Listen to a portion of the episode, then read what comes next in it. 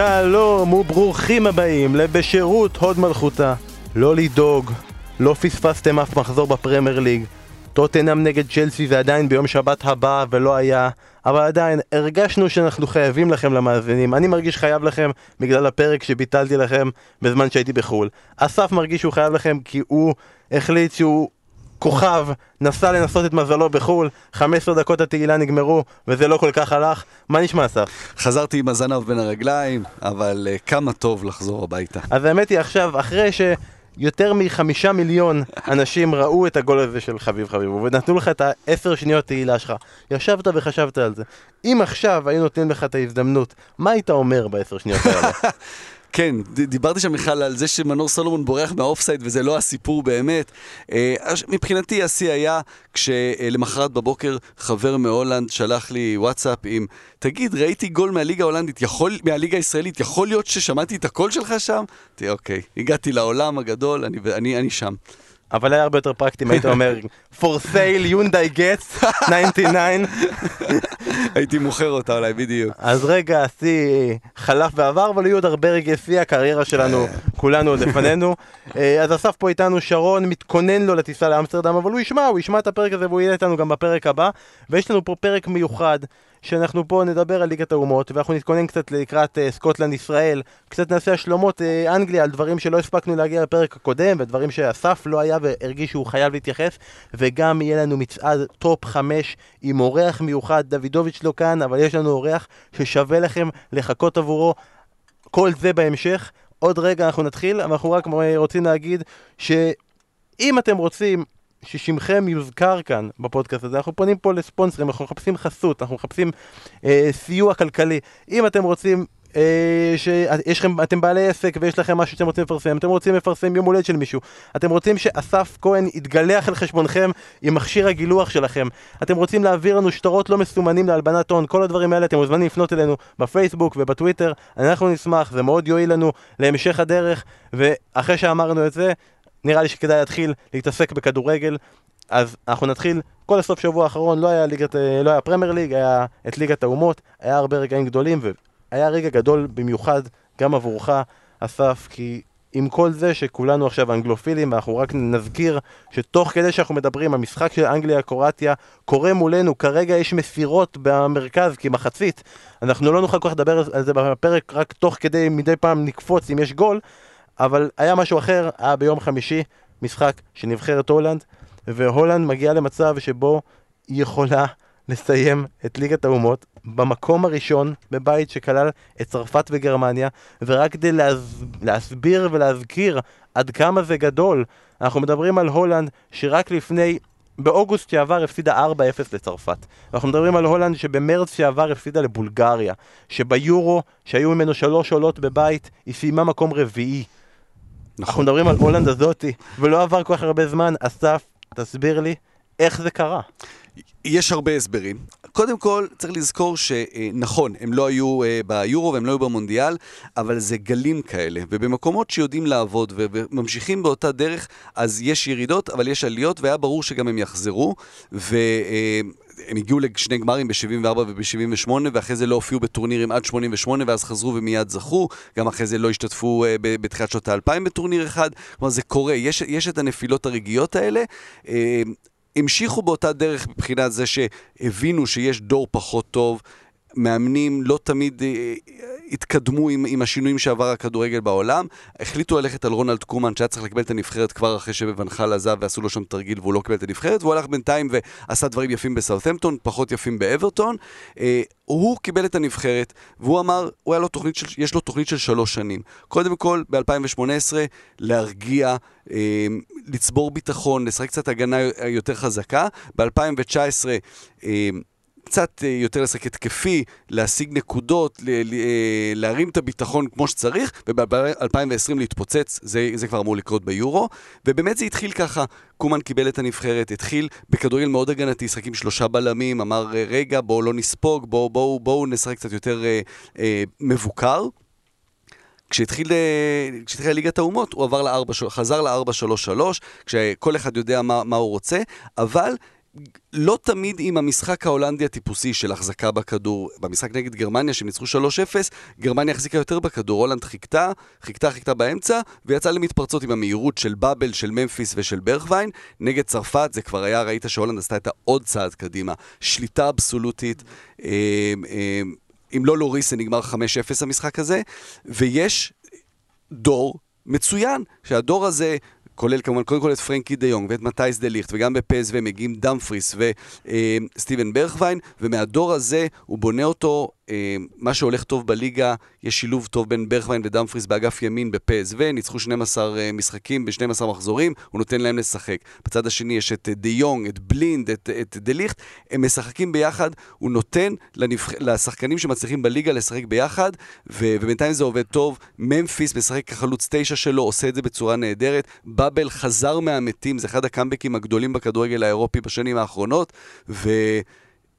ממש כיף לראות את הולנד. כן, וגם, אבל אמרת שב-74 ו-78 הם הגיעו לגמרי אליפות עולם, ואז הם נעלמו וחזרו ב-88. אמרת פה עשר שנים. עשר שנים זה באמת דור, זה להשתנות לגמרי. פה אנחנו מדברים על קבוצה, על נבחרת שלפני שנה התייחסנו אליה כאבודה. יכול להיות שזה קשור גם לעובדה שלאחרונה בכמעט כל משחק של הולנד אנחנו גם מזכירים את העובדה שבמהלך המשחק הזה גם השחקן הזה והזה יעשו לו טקס פרישה. כלומר היה לנו פה איזה חילוף דור שוונדר וארט וזה וסניידר וכולם פרשו וזה שחקנים שכל עוד הם לא הודיעו על פרישה או הנבחרת הודיעה להם שהם לא רוצים אותם אי אפשר להוציא אותם מהרכב? נכון, נכון, עם סניידר שכבר היה ברור שהוא כבר אחרי השיא, עדיין הוא היה מספר 10, ודיברו על זה שאין לו מחליף, והנה, הוא פרש, וויינלדום נכנס למשבצת שלו, וויינלדום שבמשך כמעט 50 הופעות בנבחרת פשוט לא הגיע לנבחרת, פתאום עכשיו במשחקים האחרונים הוא אחד המצטיינים, יכול להיות שזה העניין. אה, רובן... גם הוא כבר לא שם, פתאום יש את, uh, את סטיבן ברכווין באגף ימין. באמת הדור הזה עזב, והדור החדש יש לו את החופש לבלוט. זה דבר אחד. דבר שני, באמת משמעותי זה, uh, שוב, זה רונלד קומן. הוא היה צריך לקבל את הנבחרת אחרי ונחל, הוא לא קיבל. הם, מי היו? היו שלושה מאמנים מאז. היה את uh, הידינק, היה את אדבוקט והיה את דני בלינד. אדבוקט והידינק כבר אחרי השיא, זה באמת כבר אחרי... Uh, ההצלחה שלהם. דני בלינד אף פעם לא היה מאמן באמת uh, מצליח ומוצלח. נפלו עם המאמנים. צריך להגיד את זה. היו שנים עם בחירות לא טובות בנבחרת, בהרכבים, בשיטה ששיחקו. קומן מחזיר עטרה ליושנה. ורק כדי לעשות סדר, הם משחקים מחר, של... ביום שני, נכון? כן. אם אתם שומעים את זה, זה כנראה יהיה היום. הם משחקים נגד צרפת, שבעצם הם באים למשחק הזה, מאוד פשוט, חייבים לנצח. בשביל לסיים מקום ראשון? ש... לא, נכון? לא, נגד גרמניה. הם משחקים נגד גרמניה, נכון. הם משחקים בגרמניה, בגלזנקירשן, תיקו מספיק. תיקו מספיק כי... כי נגד אה, צרפת יש להם מאזן יותר טוב. בדיוק, ההפרש שערים של אה, צרפת, אה, זה לא משנה ההפרש שערים, אה, הם ניצחו את צרפת 2-0, אה, הפסידו 2-1, המאזן שלהם עדיף, לכן הם נגמרו בשוויון נקודות, ותיקו עם גרמניה יבטיח שוויון נקודות עם צרפת, ואז הם במקום הראשון. אה, שהם עדיין אמורים לעלות מהמוקדמות והכל בסדר, אבל יש פה גם איזושהי אמירה שבבית כל כך קשה, הבית הכי קשה עם, אה, עם צרפת וגרמניה לסיים מקום ראשון, זו אמירה. לא, אבל גם, צדקת, אמרת לגבי גרמניה, יש פה עניין שזה נשמע כאילו הולנד משחקים נגד גרמניה, וגרמניה, כמו שאנחנו כבר יודעים, ירדה לדרג ב', מצב מאוד מאוד קשה בגרמניה כרגע, אה, אבל זה כבר לא משנה לה, אז יש שתי סיבות למה זה משנה לה. דבר ראשון, כי הולנד ניצחה 3-0 את גרמניה, באחד המשחקים הכי גדולים בתולדות כן. הולנד, אבל גם אחד הכאבים הכי גדולים עבור גרמניה, כי זה הולך לשני הצדדים. אבל יש גם את העניין הזה שעוד אה, שבועיים, יש את הגרלת מוקדמות יורו 2020. Uh, בהגרלת יורו, יורו 2020 יש 10 נבחרות בדרג. Uh, בדרג א' כרגע בליגת האומות יש uh, אה, 12 נבחרות. Uh, שזה אומר שמתוך הנבחרות שסיימו במקום האחרון, uh, רק שתיים ילכו לדרג א' ושתיים ילכו לדרג ב'. קרואטיה כבר הבטיחה את זה שהיא תהיה בדרג א', יש לה הרבה מאוד uh, נקודות. אה, איסלנד הבטיחה לזה שהיא תלך לדרג ב', כי היא סיימה את המשחקים שלה ויש לה אפס נקודות. גרמניה ופולין, לשניהם נשאר, נשאר משחק אחרון, פולין נגד פורטוגל, גרמניה נגד אה, הולנד. לשתי הנבחרות כבר כאילו אין מה לשחק, אבל הן בעצם משחקות במשחקים שלהם בינם לבין עצמם, מי תרד לדרג ב'. אה, לגרמניה אולי תגידו פחות קריטי, זה קריטי כי אתה יכול לפגוש פתאום בדרג 3 את סרביה, לפולין זה מאוד קריטי, כן. אם פתאום ימצאו את עצמם וזה, אז זה משחק שהוא לא משפיע רק על הולנד, הוא משפיע גם על גרמניה, ובעיקר עבור גרמניה להגיד לעצמם שהם סוגרים את 2018 בלי בערך ניצחון, נכון. זה משהו ש... כמה שאומרים שיוגי לב ימשיך, יכול להיות שעוד מכה כזאת זה יגמור אותו. וזה עוד דבר נהדר בדבר הזה של ליגת האומות, ואמרנו נתייחס קצת לליגת האומות, כי כולם צוחקים על זה ואומרים, אוי, הטורניר הזה שבסופו נבחרת מדרג ד' תגיע ל- ליורו, אז דבר ראשון, אני רוצה להגיד למה אחר כך, זה לא כזה נורא שנבחרת מדרג ד', אבל אנחנו רואים פה ואתה עוקב ואתה עושה כל הזמן את החגיגות, יש פה חגיגה אמיתית ליגת האומות. הדבר הזה של נבחרות פוגשות נבחרות מהדרג שלהם, זה אמנם מקטין את כמות השערים בחגיגה, כבר אי אפשר להמר על 40 שערים וכי יהיה 8-0. אבל סלווה מקפיד לעשות את זה עדיין בכל לא, חגיגה. כי הוא לא, הוא לא כן. מזהה, אה, אבל וואלה זה ייצר עניין שלא היה הרבה פעמים בחודשים ספטמבר עד נובמבר. חד משמעי, נבחרות נמדדות מול נבחרות ברמה שלהן, ונבחרות שרגילות כל הזמן להפסיד. ואנחנו מכירים את זה מישראל, אבל גם ממקדוניה ומפינלנד, שתמיד, אתה יודע, הן מין השטיח, התפאורה לכל הנבחרות הגדולות. הן יכולות לנצח, וזה מחבר שוב את הקהל לאוהדים, וזה באמת משהו שלא קורה רק בישראל, אלא גם במדינות אחרות. אה, ומה רע בזה, שאז תגיע נבחרת אחת, נבחרת קוסובו, תגיע מדרג אה, D, תגיע ליורו. בסדר גמור, זה גם ישפר את הכדורגל שם, ייתן עוד איזשהו משהו לכדורגל המקומי. ול אנחנו יודעים, בנבחרות, יש בזה את הכבוד הלאומי ואת הפטריוטיות, וזה בסדר גמור. ואני לא נכנס לוויכוח הזה שאומרים ששחקנים משחקים יותר מדי משחקים, ואולי צריך להוריד משחקי הנבחרות. יש את משחקי הנבחרות, זה בא על חשבון משחקי הידידות. וכאן הצליחו להכניס עוד איזשהו טורניר שגם משחקים על משהו, ובסך הכל זה מבורך מאוד. אני אגיד לך עכשיו לגבי מה שאמרת, יורו האחרון היה יורו של 24 נבחרות לראשונה. אה, ויצא לנו לראות אותו לפי דעתי גם היה יורו לא רע, אה, זוכה מאוד מפתיעה, אבל במהלך היורו הייתה כוכבת אחת שמאוד מאוד אה, שמנו אליה דגש והתחברה ללב שלנו וזה איסלנד. עכשיו איסלנד, לא אהבנו אותה כי אנחנו נורא התרשמנו מהיכולת ההתקפית של פינבוגסון, כן. או מיכולת השליטה במרכז השדה של אירון גונרסון. או מהוצאות החוץ שלו. נכון, אנחנו התלהבנו ממנה, כי היה להם את ה... של המחיאות כפיים, והיה להם את השדר שאני לא אנסה לחקות אותו כי חבל. בירקר, ו- בירקר. והיה להם את הסיפור של הנבחרת הקטנה עם המעט מאוד אנשים והקבלת פנים. כן, היה להם את הסיפור. הסיפור הזה ש... זה חלק מה... אם כבר יש 24 נבחרות, ואי אפשר שכולם יהיו צרפת, או הולנד, או גרמניה, או לא גרמניה, נבחרות כן. טובות, אבל לא, אי אפשר כן. שכל הזמן יהיו נבחרות טובות.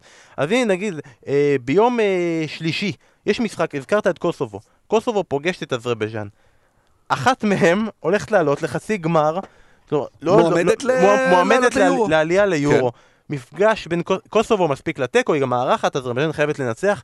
מתי אי פעם חשבנו שיהיה מפגש בין קוסובו לאזרבייג'ן שכל כך הרבה יהיה על הכף? שאנחנו כבר לא כל הזמן נצחק על, אה, על מולדובה וסן מרינו, סן מרינו עדיין עושה קמפיין מזעזע, אבל נבחרות אחרות, כן. אנדורה, שפתאום גיברלטר, כן, הם ינצחו, כן, הם יראו שיש להם משהו, הכדורגל שלהם מתקדם, הם לא יבואו בשביל לטייל. וגם אז בזמנו תומאס מולר התלונן שבאים הנבחרות האלה ורק רוצות לעשות לעצמם שם ופוצעות את השחקנים אז עכשיו הם פוצעים אחד את השני, זה בסדר אף שחקן גדול לא נפגע חד משמעית. לדעתי טורניר נהדר, גם מאוד משפיע אחר כך בצורה יחסית אובייקטיבית על הדירוגים שיהיו למוקדמות היורו ולזה נתייחס עוד רגע בהקשר של הנבחרת שבתכלס עם כל הכבוד לאנגליה, הכי משפיעה עלינו, וזה נבחרת ישראל. נבחרת ישראל פוגשת ביום שלישי את נבחרת סקוטלנד. לאורך כל הסוף שבוע פמפמנו את זה שסקוטלנד במצב נורא ואיום. היא הפסידה לישראל.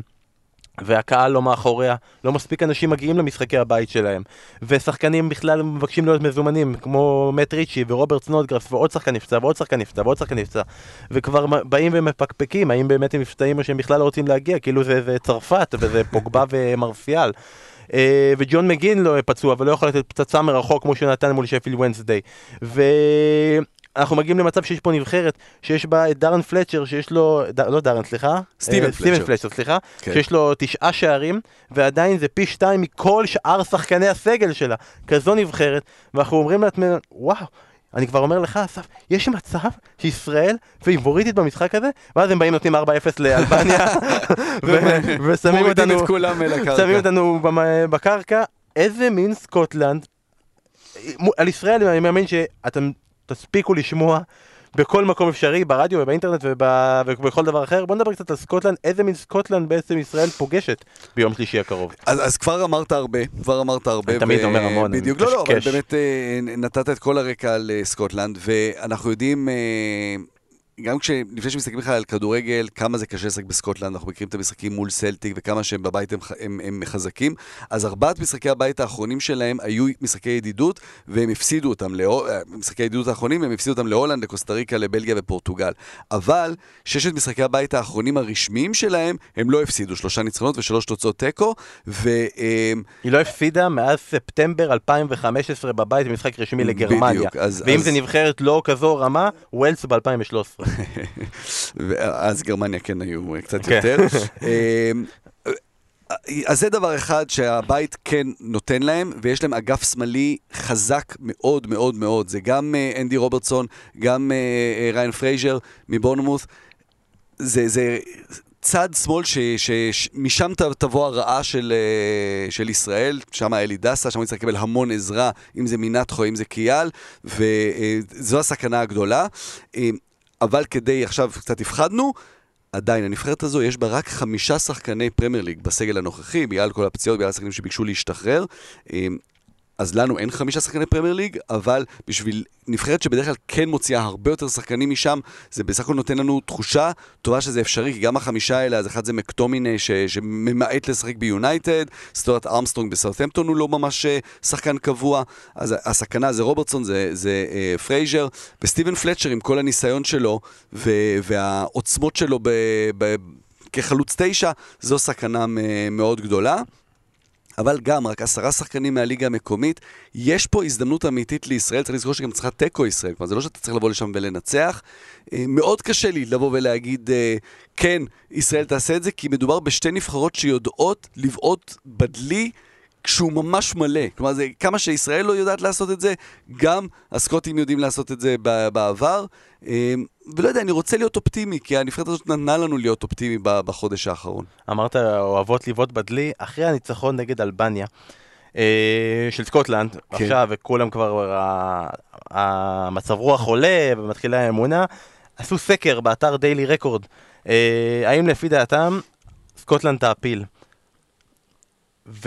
אחרי כל הניצחון על אלבניה והעובדה שזה משחק ביתי, 66% אמרו שהם לא יעפילו.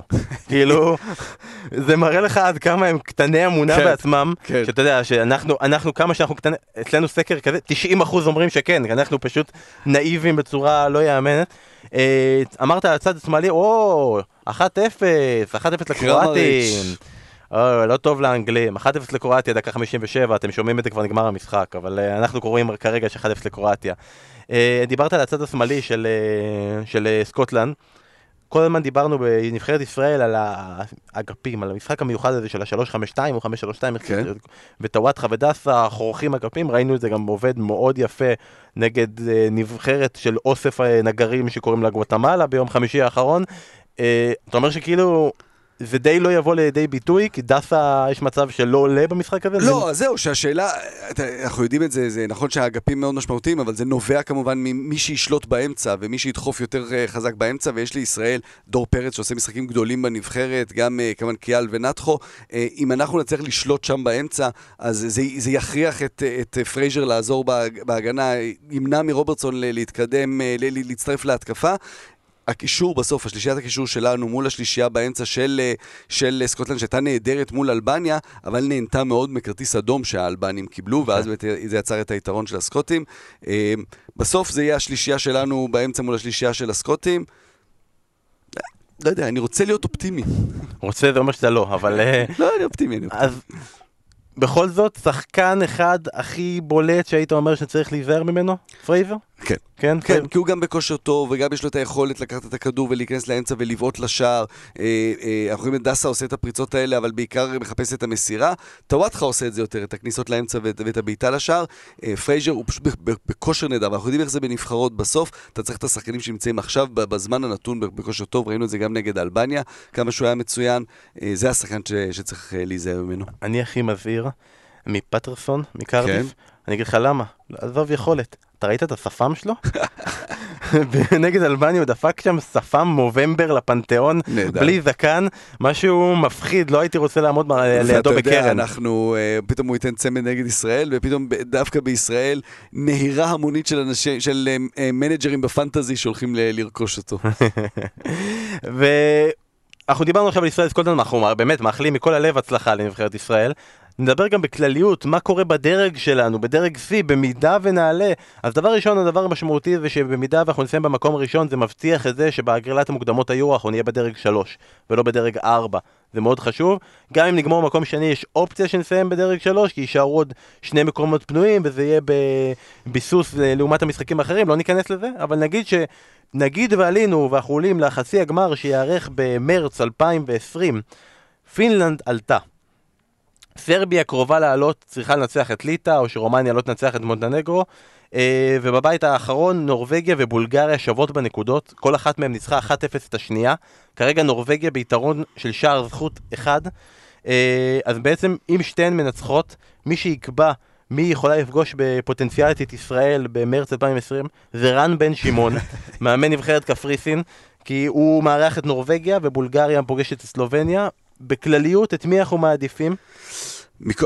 לא את סרביה. סרביה, אנחנו סרביה... מאוד מאוד מאוד מקווים. שהיא פשוט תעלה אוטומטית שהיא פשוט תעלה אוטומטית. בדיוק, ואז uh, יפנה מקום שם לרומניה, או נבחרת כזו שיהיה לנו קצת יותר uh, נוח לפגוש. Uh, התחושה שלי זה, זה מהבית הזה של... זה לא כזה משנה, כולם באמת באותה רמה. פינלנד עשתה קמפיין נהדר עד עכשיו, ניצחה 1-0 בארבעה, בשלושה משחקים 1-0 משער של טימו פוקי, עוד משחק אחד ניצחה 2-0, גם נורבגיה ובולגריה. יכול להיות שעל הנייר נורבגיה היא הנבחרת הכי חזקה מכל הנבחרות האלה, יש לה הכי הרבה שחקנים בליגות הטובות ביותר. אה, מול בולגריה, אני לא רואה את ישראל נופלת ממנה, גם לא מול פינלנד. וזה באמת, כשאנחנו אומרים את השמות של הנבחרות האלה, חוץ מסרביה, נשים אותה בצד, זה באמת מרגיש כאילו זה אפשרי. אומרת, כן, כן כל הזמן היה את הקמפיין הזה של השישה משחקים ואנחנו ביורו, כן, אין שום פעם שאנחנו לא נגיד, אפילו לפני הטורניר, שהיינו בשפל, אומרים לך פינלנד, אתה אומר, כן, זה, זה הגיוני. אם הצלחנו, נצליח לעבור את סקוטלנד ואלבניה, כן, כן. אנחנו יכולים אולי לעבור את, אה, את פינלנד, למרות שזה קצת קשה להגיד, כי זה עוד... אה, נראה את יארי ליטמנן ביציע, אבל נדע שעל הדשא כולם שווים. כן, וגם נדע שזה עוד נצח נצחים, כאילו עד אז, אה, מי יודע איפה ליטמנן יהיה. אז זה ליגת האומות. יש כמה משחקים מאוד מעניינים, אנחנו אומרים לכם, יום שני, יום שלישי, שבו בערב, תצפו, ב-9.45, אסף, גם אתה תהיה שם. בחלק מהימים. גם, וגם אנחנו שוב ממליצים לצפות במשחק של הולנד נגד גרמניה, לא צרפת. למה אתם רוצים לראות את צרפת? צרפת סיימו את המשחקים שלהם, הם נגד גרמניה. אוקיי, ליגת האומות בצד, נעבור קצת לפרמייר ליג, דברים שקרו אחרי שהקלטנו את הפרק הקודם. בפרק הקודם התייחסנו ארוכות ליוקנוביץ', ושרון התייחס לזה שהוא אומר שהוא מאמן פנטסטי והשחקנים משחקים כמו ילדים. אז הילדים גירשו את המאמן הפנטסטי, או אני לא יודע אם זה באמת עבד ככה, או שהבעלים אה, מאס, או שסתם רניירי, רניירי כבר שמה שבועיים מסתובב בכל הסטדיונים, מתישהו מישהו היה צריך לקחת אותו, כי פשוט אה, הכרטיס אה, טיסה חזרה כן. בלתי מוגבל שלו כנראה נגמר. אבל אה, קלאודיו רניירי חזר לפרמייר ליג, הגיע לפולאם, במקום האחרון, לפני שנתייחס לזה, אני רוצה לשמוע מבחינתך, אם זו החלטה הנכונה. לפטר את יוקנוביץ', אם זו החלטה נכונה להביא את רניירי, ואם החלטה נכונה מצד רניירי להגיע לפולאם. אנחנו תמיד אנחנו לא אוהבים פיטורי מאמנים, אנחנו יודעים, יש, יש לנו קולגות שכן אוהבים ולצעוק ולפטר וזה, אנחנו לא בעד לפטר. ובגלל כן. זה כל שבוע דיברנו מתי יפטרו מישהו, סתם בקשר. מוריניו, אה? אמ, לא, כי, כי אנחנו יודעים שלאורך זמן פיטורים, בטח במהלך העונה, אין להם, אין, אין איזה תוצאות אה, קסם וזה לא באמת משנה יותר מדי, אבל הייתה תחושה שיוקנוביץ' בעצם איבד שם את, ה, את הקבוצה, אמ, עשה איתה כמובן חצי עונה מוש, מושלמת בעונה שעברה, אמ, עשו רכש משמעותי לא טוב, כי ההגנה לא מספיק חזקה, ו, ועם הדברים האלה שהוא אמר, זה הרגיש שיש לו שחקנים כמו מיטרוביץ' שכן הולכים איתו, אבל יש שחקנים אחרים שכבר לא, לא ממש מאמינים בו. הקבוצה לא נראתה טוב, הם ספגו גולים קלים מדי, ו, ולפעמים אין מנוס אלא לעשות את הצעד הזה. אה, רניירי, זה מאמן שמגיע עם הילה מטורפת, ואיך זה השתנה? כי אני מזכיר לך, כשהוא מונה ללסטר, גם אני אמרתי אז, טוב, אז לסטר יורדים ליגה, אה, ועכשיו זה נהיה פתאום מאמן שאתה אומר, אה, וואו, איזה, איזה כיף להם הביאו מאמן שזכה באליפות הכי מדהימה בהיסטוריה של הכדורגל. אה, יהיה מעניין לראות האם, האם, האם הוא יכול לעשות את השינוי. יש בפולאם הרבה עבודה, לא ברור מי השוער הראשון שם, יש שם שלושה שוערים, בטינלי, פאברי וסכו ריקו. לא ברור מי השוער הראשון, אף אחד מהם הוא לא קספר שמייקל, אם אנחנו רוצים להשוות את מה שהיה לו בלסטר. אה, בלסטר היה לו את ה... כולם דיברו תמיד על ורדי ומאחז. היה לו את הוט ומורגן בהגנה, שהיו באמת בעלי הבית והמנהיגים של הקבוצה, אז אין את זה בפולאם, בינואר הם יצטרכו, עם כל הכסף שהם כבר הוציאו, יצטרכו להביא עוד שחקני הגנה חדשים. אין קנטה, כי יש שיביא את הוס ומורגן. זה כבר קצת מאוחר, אני חושב. אה, אין קנטה שם, כי סרי הוא לא באמת, הוא שחקן שמשחק קצת, יותר קדימה מקנטה, וקווין מקדונלד וסטפן יוהנסן עוד לא הוכיחו שהם מתאימים לפרמייר ליג. אבל מקדימה יש את האופציות, סניון יכול להפוך פתאום להיות ריאד מאחרז כזה, אם הוא ישחק מקדימה, כי הוא, הוא תחת יוקלוביץ', הוא ישחק יותר מדי מאחור בעונה הזו, ומיטרוביץ' זה יהיה מעניין, אתה, אני משווה אחד לאחד על ורדי, מיטרוביץ' באמת היה מאוד קשור ליוקנוביץ', יוקנוביץ' הוא זה שהרים אותו אחרי שהוא לא הצליח בניו קאסל והגיע לפולאם לצ'מפיונשיפ, ובאמת תחתיו הוא, הוא כמו אבא היה בשבילו. אז יש הילה, אבל עם ההילה הזאת גם יש המון ציפיות פתאום, כי אתה מצפה מרניירי, אה, כמו בלסטר, להשאיר אותם בליגה בעונה הראשונה ולזכות באליפות אה, בעונה השנייה, סתם כבר, זה, זה לא מצפים באמת. אה, אבל עכשיו רניירי, מצפים ממנו לתוצאות די מהר, ולא משהו של יקרה עוד שנה אולי. אז באמת מעניין אותי העניין הזה, הזווית של רניירי. כי אנחנו מדברים פה על מאמן שהגיע באמת לפסגת הכדורגל האנגלי, לרגע שיא שלא רק הוא לא יחווה עוד פעם, אני חושב שאף אחד לא, כן. לא יחווה עוד פעם. וכמה עונות אחר כך, הוא חוזר לליגה האנגלית בפעם הראשונה, לקבוצה שכרגע היא המועמד מספר אחת לירידה, במקום האחרון.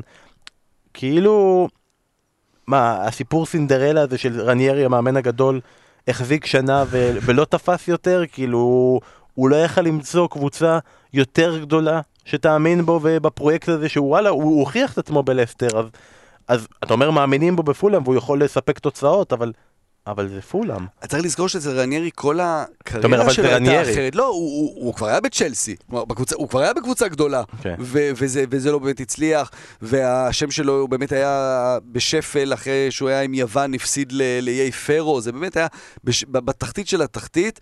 אה, האליפות עם, עם, אה, עם לסטר, באמת כולם העריכו אותו. אתה אומר, אז למה הוא לא קיבל את ארסנל למשל? זו שאלה טובה, זו שאלה טובה, אבל יש מאמנים שאומרים, אוקיי, הוא מצליח עם אה, קבוצות קטנות. אתה יודע, להבדיל אלפי הבדלות, אני גם לא רואה את יובל נעים מקבל כל כך מהר את מכבי חיפה או את, אה, או את אה, מכבי תל אביב. מרניירי ועד יובל נעים. זה נכון. ונגיד שפולאם חוזרת, והאמת היא, פתיחה, הרבה ביקרו את זה שפיטרו את יוקנוביץ' אחרי ליברפול, אבל היה- נראה לי המחשבה פה מאחורי זה, גם העובדה שיש פה פגרה ויהיה טיפה זמן כן. לארגן את השורות, וגם העובדה שהם חוזרים למשחק בית נגד סאוטמפטון, כלומר, כניסה נוחה. מאשר לבוא ולפטר אותו אחרי ההפסד לאדרספילד, שבאמת הם ביישו שם את הדשא, אבל אז אתה מביא מאמן שכנראה ב-95% יפסיד במשחק הראשון שלו. נכון. אז הם פותחים נגד סאוטהמפטון, ומאוד מעניין, זה בחמישי בדצמבר, עוד uh, בערך uh, אזור השבועיים ומשהו, מחזור אמצע שבוע, יום רביעי, פולה מארחת את לסטר. זה יהיה מאוד נחמד לראות את, ה, את הפגישה הזאת. ממש. אבל תראה, באמת, יש לו ארבעה משחקים שבהם פולאם לא כבשה, הם הקבוצה שספגה הכי הרבה שערים העונה, לא שמרה על רשת נקייה, הוא קודם כל צריך לייצב את ההגנה, ואנחנו רואים, השחקנים שיש לו שם, אלפי מוסון, שחקנים אחרים זה שחקנים שעלו עם הקבוצה הזאת מהצ'מפיונשיפ, זו המשימה הראשונה שלו. ומעניין יהיה לראות איך הוא יתמודד איתה. חוץ מפולאם אנחנו רוצים לדבר על דבר אחד שלא הספקנו ממש להגיע אליו יותר מדי בפרק שעבר, וזה בהקשר של מנצ'סטר סיטי. אז דבר ראשון, אני רוצה להתנצל בפני כל האנשים ששמעו את הפרק ושיגעתי אותם, וזה שאמרתי, דיברתי על דרבי מנצ'סטר, וכל פעם אמרתי מנצ'סטר כאילו זה ברור למי אני מתייחס, אז דיברתי על יונייטד, ואני אקח את זה לזה, ובפרק הבא שאנחנו מדברים על דרבי מנצ'סטר אני פשוט לא אופיע. אה, אבל לגבי מנצ'סטר סיטי, הרבה ביקשו מאיתנו בשאלות להתייחס לכל העניין הזה של הפוטבול ליקס והפייר פליי וכל הנושא הזה. אה, אני רוצה להגיד את הזווית הקטנה שלי לגבי הנושא הזה. תראו, דבר ראשון, אנחנו נגד כל דבר שהוא לא חוקי. כלומר, אנחנו נגד העלמות מס, אנחנו נגד סחר בשחקנים קטינים, אנחנו נגד לא לשתות תה בין שלוש וחצי לחמש, כל הדברים האלה שאי אפשר לסלוח עליהם אנחנו נגד זה.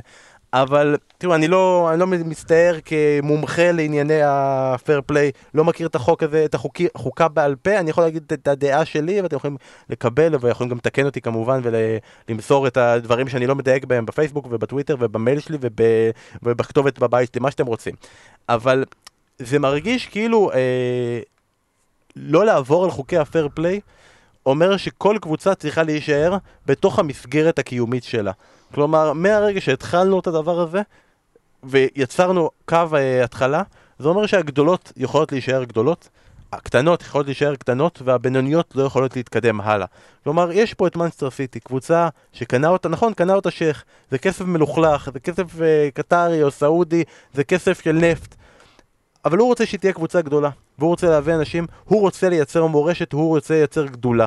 אז הוא עושה את זה בכל מיני אמצעים, והאמצעי המרכזי שהוא עושה את זה, מן הסתם, זה להביא שחקנים בהרבה מאוד כסף. ומן הסתם, ברגע שהוא הביא קבוצה, שנכון, היא לא הייתה מאריות הכדורגל האנגלי, לא קבוצה עם בסיס קהל שעשר שנים קדימה אתה לא יכול לקנות שם מנוי, ולכן ההכנסות שלה, מן הסתם, לא יכולות להשתוות לכמות ההוצאות, כלומר היא עושה את כל מה שהיא יכולה נכון, היא זוכה בפרמייר ליג, היא מביאה קהל, היא מתקדמת בליגת היופות, אמנם לא זוכה אבל מתקדמת, זוכה בגביע הליגה, מתקדמת בגביע האנגלי לפעמים, כלומר כל ההכנסות שמתאפשרות לה, היא מנסה, היא מוכרת את החולצות, אבל בשביל להכניס את ההכנסות האלה, כן, בשביל למכור עוד חולצות, בשביל לייצר את המורשת, בשביל לעניין אנשים באסיה או באפריקה, אתה צריך להביא את הגוארו, אתה צריך להביא את המחרב, אתה צריך להביא את השמות הגדולים, אתה צריך להביא את הפפ גוורדיולה.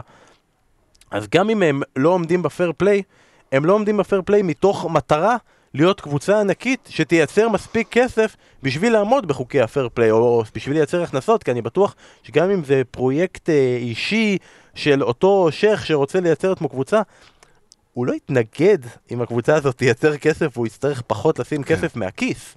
כלומר, אה, אני לא חושב שבסיטואציה הזאת עם מנצ'סטר יונייטד שבה אנחנו מדברים על זה שלא מכניסים שם שקל אלא רק מוציאים כסף, זו סיטואציה טובה יותר.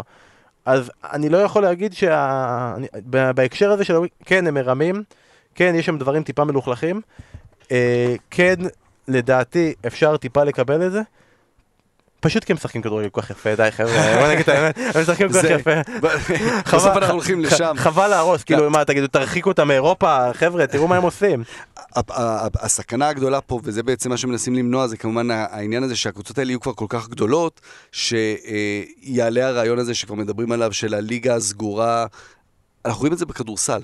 זה נוראי, אני מסכים. וזה הרס את הענף. כלומר, אין פה, אין, הכדורסל, ואומר את זה אדם שהוא לא חובב גדול של, ה, של המשחק, אז זה לא מעניין, הכדורסל לא מעניין, שיש לך כמה קבוצות שתמיד הן משחקות בליגה הזאת, לא משנה מה הן עושות בליגה המקומית.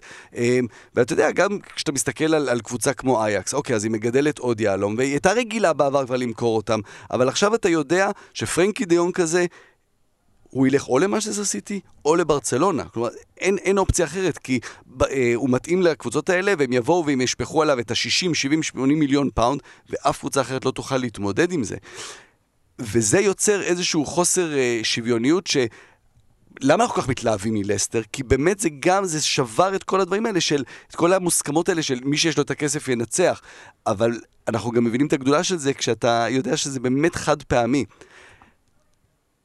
הבקרה על זה צריכה להיות כנראה בצורה אחרת, ולא כמו שזה נעשה עכשיו, כי בסוף יש את הכסף וגם כנראה משחדים את מי שצריך, ומי שאמור ל- ל- לעשות את הרגולציה משתף פעולה עם מי, ש- עם, מי ש- עם מי שמשלם את הכסף, ואז אתה יודע, מוכרים אותך מכל הכיוונים, וזו התחושה הרעה שיוצאת מזה. צריך כן למצוא את הדרך לעשות את זה אה, בצורה הטובה ביותר, ו- ולתת לכולם את התחושה שמקשיבים ש- ש- להם, איך לעשות את זה. לא יודע עכשיו להגיד את זה, איך לעשות את זה. אבל אני חושב אותך משהו שתגיד איך אתה חושב שאפשר לעשות, שאלו אותנו הרבה מאוד פעמים וגם התייחסנו לפרק הקודם, מה נקודת התורפה של פיזיק, כלומר איך אפשר יהיה לעצור אותם. אז בשליפה, יש לך איזה רעיון מהראש, איך אפשר לעצור את סיטי, או מה הדבר שאפשר חוץ מלסגור להם את הארנק? אמ, הבעיה הגדולה תהיה כמובן שצריך מולם עוד מישהו שיבוא עם, עם הסכומים האלה, ואתה רואה שאפילו אברמוביץ' לא שופך את הסכומים שסיטי אה, שופכת, שמישהו שכן יכול לעשות את זה. היתרון ה- היחיד בכדורגל, שהוא בניגוד לכדורסל, שהוא פשוט יש יותר שחקנים, ואז גם קשה לה, לראות קבוצה שתשלוט עכשיו כמה שנים. איך אתה עושה את זה? כנראה שכן איזושהי תקרת שכר, אה, אבל אז אנחנו שוב נכנסים להגבלות האלה ולפייר פליי. אוקיי, וזה הנגיעה שלנו במאנסטר סיטי, וזה הדברים שרצינו לדבר עליהם עד עכשיו. דיברנו על ליגת האומות, דיברנו בקטנה על רניירי, ודיברנו בקטנה על מאנסטר סיטי, ועכשיו אנחנו רוצים לעבור למצעד שלנו. פעם שעברה עשינו את זה עם ההולנדים, זה היה מאוד מוצלח, מאוד אהבתם. מי שלא שמע, חבר'ה, להקשיב, מצעד עשרת ההולנדים הכי גדולים ששיחקו בפרמייר ליג, כדאי לכם. Uh, ואנחנו עושים את זה גם הפעם, ובשביל זה הבאנו אורח מיוחד, ובשביל האורח הזה, בואו ניכנס קצת לאווירה.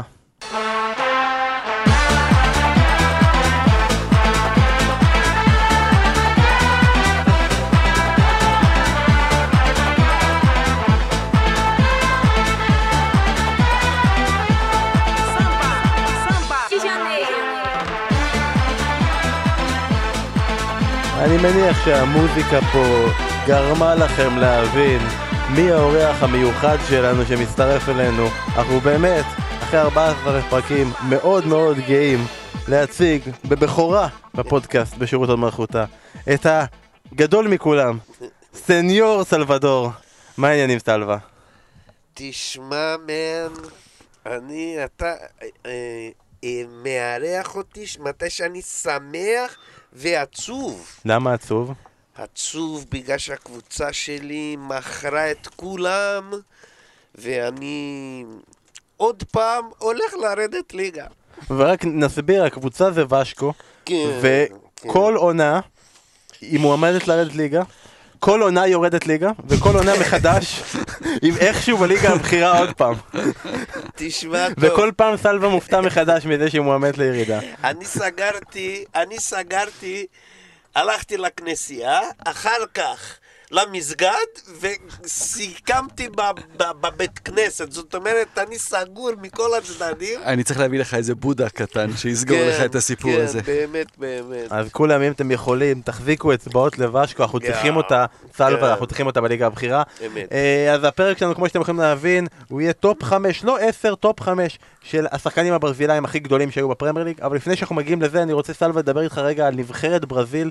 בזמן שאנחנו דיברנו קודם על ליגת האומות, כרגע ברזיל יותר מעבירה את הזמן במשחקי ידידות אה, עד הקופה אמריקה, שיערך בקיץ בברזיל. תשמע, ו- בגלל זה אני מקנא מאוד בליגה האלופות הזה. ליגת האומות. האומות. זה, זה משחקים רציניים, אתה משחק במאני טיים, ואנחנו בינתיים גואטמלות והונדורס וכאלה, אתה יודע, בסדר, אורוגוואי או ארגנטינה, זה, זה, זה מה שצריך, אתה צריך להתכונן לזה. זה, זה, הקופה אמריקה זה בברזיל. וכבר פשלה אחד עשינו ב-2014, מן. זה לא מצחיק אותך. נו. אבל נראה לי שהמשחקים האלה, בעיקר המטרה שלהם כרגע זה לעזור לנעימר להתקדם לכיוון פלא. רואים את זה, אה? כזה זה מתקרא, הבן אדם דפק מה, מהמשחקים.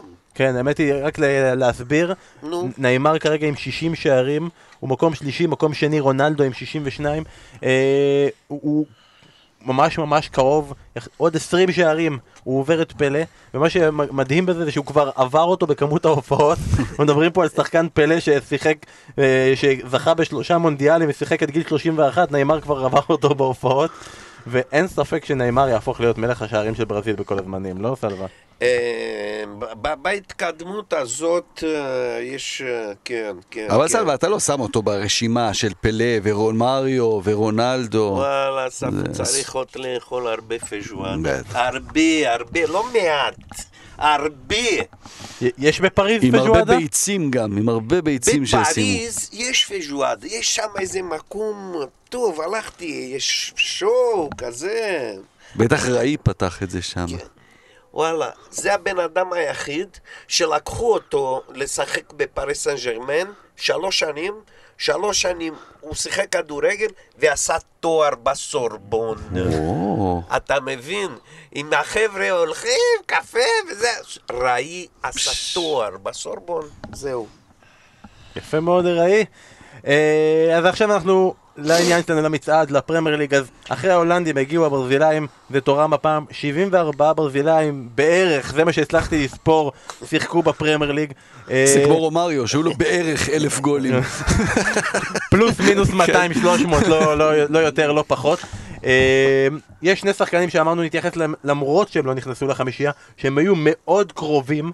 הראשון ביניהם, שאני בחרתי לה- להגיד שהוא מאוד מאוד היה קרוב, זה אנדרסון, ששיחק במנצ'סטר יונייטד.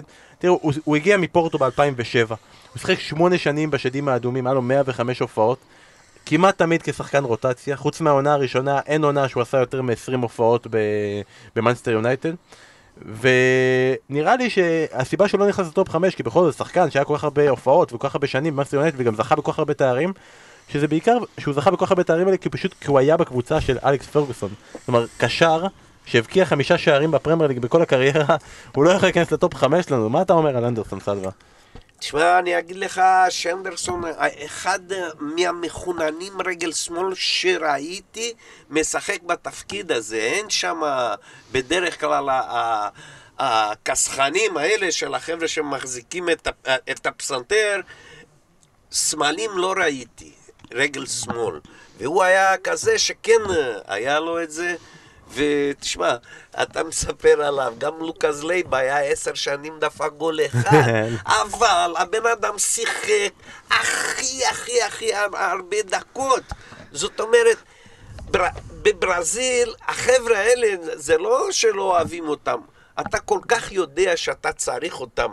מאז 94, הרביעייה של גרזנים, זיומה, זיומה, אורוסילבה ודונגה, מי יכול לעבור אותם? נכון. וזה הקטע שבאנגליה הם אוהבים את הברזילאים האלה שמשחקים את התפקיד הזה. ועוד נגיע לחלק מהם, אפילו אולי, אולי ללוקאס לייבה, אולי גם נגיע אליו בהמשך. צריך להגיד, סר אלכס מאוד אהב אותו, כלומר, אצל, אצל פרגוסון הוא שיחק הרבה, אחרי זה כשמויס הגיע, אז בעצם הגיע הסוף של אנדרסון, אה, ורגע גדול שלו, נכנס דקה 125, כבר בזמן פציעות של הארכה, בגמר במוסקבה מול צ'לסי, וכבש את הפנדל השישי, כלומר... אחרי זה כמובן שאנלקה החמיץ, גיגס כבש, יונייטד זכתה, היה לו שם רגע חשוב בהיסטוריה של מנצ'סטר יונייטד. ועוד רגע חשוב שכדאי להזכיר, בזמן שלא היינו פה, אנגליה הפכה, ניצחה 2-1 את קרואטיה, מסיימת מקום ראשון בבית שלה בליגת האומות, אין כמו האנגלים, הליגה הטובה בעולם. יופי. אה, עוד שחקן שאמרנו שכמעט ייכנס לטופ 5, אה, זה שחקן שאתה, סלווה, בחרת, אמרת בואו נתייחס אליו, בואו נדבר עליו, בואו נתייחס לאורליו גאומז, השוער עם הכי הרבה הופעות מהברזילאים שאני זוכר ומכיר. למה אתה חושב שמגיע לאורליו גאומז להיכנס לטופ 5 שלנו למרות שהוא לא נכנס בסוף? הוא אחד מה... זה... אם יש משהו שהברזילאים מקנאים באנגלים, זה הנחישות, זה הרצון, זה משהו שאין לנו, מן. הכדורגל של, של אנגליה זה בראש וברגליים. שלנו זה במותניים. אתה מבין? זה אחר. אז במותניים אתה לא יכול להיות, אתה יודע, כמו האנגלים, כל אחד שם. בן אדם, אתה רואה שעון, 90 דקות, הם רצים כאילו הם הולכים לעשות עוד, גו, עוד שני גולים. אתה מבין? ו- וזה הנחישות שאין לברזילאים, והאורליו, הוא למד את זה, והוא כל כך הרבה פעמים היה למטה, היה למעלה, ו- והוא, בשביל הברזילאים שאוהבים את החבר'ה האלה, שמצליחים ל- ל- להתעלות על רגעים רעים מאוד, הוא עבר רגעים רעים, אבל גם הוא היה, אתה יודע, תמיד מחייך, תמיד שם מו- מוכן. בגלל זה חשבת שהוא יהיה בחמישייה. אסף לך יש משהו להוסיף על אורליו גומז? כן, כי הוא באמת, אנחנו מדברים פה, אנחנו מדברים על הפרמייר ליג, אבל צריך לזכור שלפני זה הוא היה ארבע שנים באיינדובן, והוא היה אחד השחקנים הכי אהובים באיינדובן. שהיה להם את הברזילאים הכי גדולים שהיו היו באיינדובן, הם מאוד אהבו אותו. היה לו, תמיד היו מדברים על הזריקה, הוא היה זורק את הכדור, כמו שהרבה שוערים לא יכולים לבעוט אותו, הוא היה זורק את הכדור חזק, והוא היה מלך הפנדלים, כן, הוא השוער שעצר הכי הרבה פנדלים בפרמייר ליג, זה ההיסטוריה, היא שלו, הכי הרבה, הוא 11 פנדלים, הוא, הוא עצר בפנדלים, רק מיניולה אה, יש לו עשרה, הוא שני, יש לו, מעבר למה שאתה אומר פה על הנחישות, יש לו מספרים. אז היו גם המון טעויות בטוטנאם וזוכרים את זה, אבל, אבל יש לו גם דברים גדולים, ו... ואני שמח ש... שדיברנו עליו. בהולנד הוא היה ב-2007-2008, הוא נבחר למקום שני בשחקן השנה.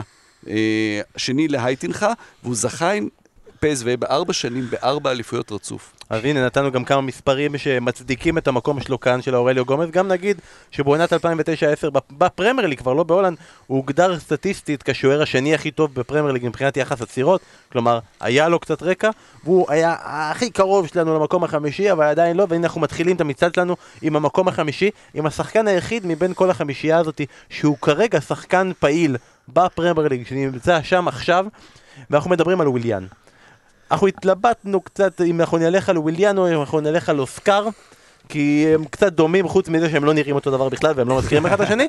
אה, נגיד רק על וויליאן, הוא בצ'לסי מאז 2013. יש לו 178 הופעות פרמייר ליג, יש לו 27 שערים, יש לו 22 בישולים, יש לו שתי אליפויות. יש לו את העניין הזה שבכל עונה שצ'לסי לא לוקחת אליפות, השחקנים בוחרים אותו כשחקן הכי טוב. כלומר, אם הקבוצה קצת יורדת, וויל...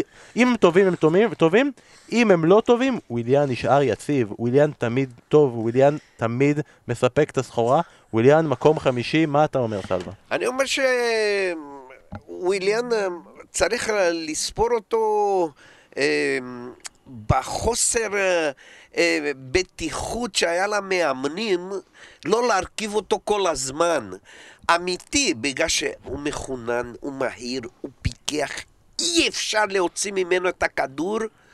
ומורידים כל הזמן לו כאפה, הוא לא פותח, הוא לא פותח, וכשהוא נכנס, צ'לסי מחייכת במגרש, זה הכל פתוח, זה המון נגיעות, שהוא אלוף בזה. אני אומר לך, התלונה שלי זה למאמנים, למאמנים, ואני מאוד מאוד מאוד רוצה אותו חד בנבחרת כמו שצ'יצ'י אוהב.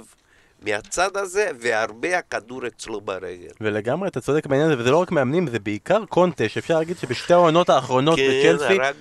כל פעם הוא ניסה להתחיל איתו כמחליף, וכל פעם מתישהו וויליאן הוכיח לו שהוא טעה, ברמה כזאת שבעונה האחרונה הוא היה מקום שני רק אחרי אספיליקווטה מבחינת כמות הופעות, לא דקות משחק, כי כל הזמן הוא, הוא שם אותו מחליף, אבל כל פעם הוא היה צריך אותו, בין אם בהרכב בין אם מחליף, וויליאן הוא באמת שחקן מדהים, לא אסף?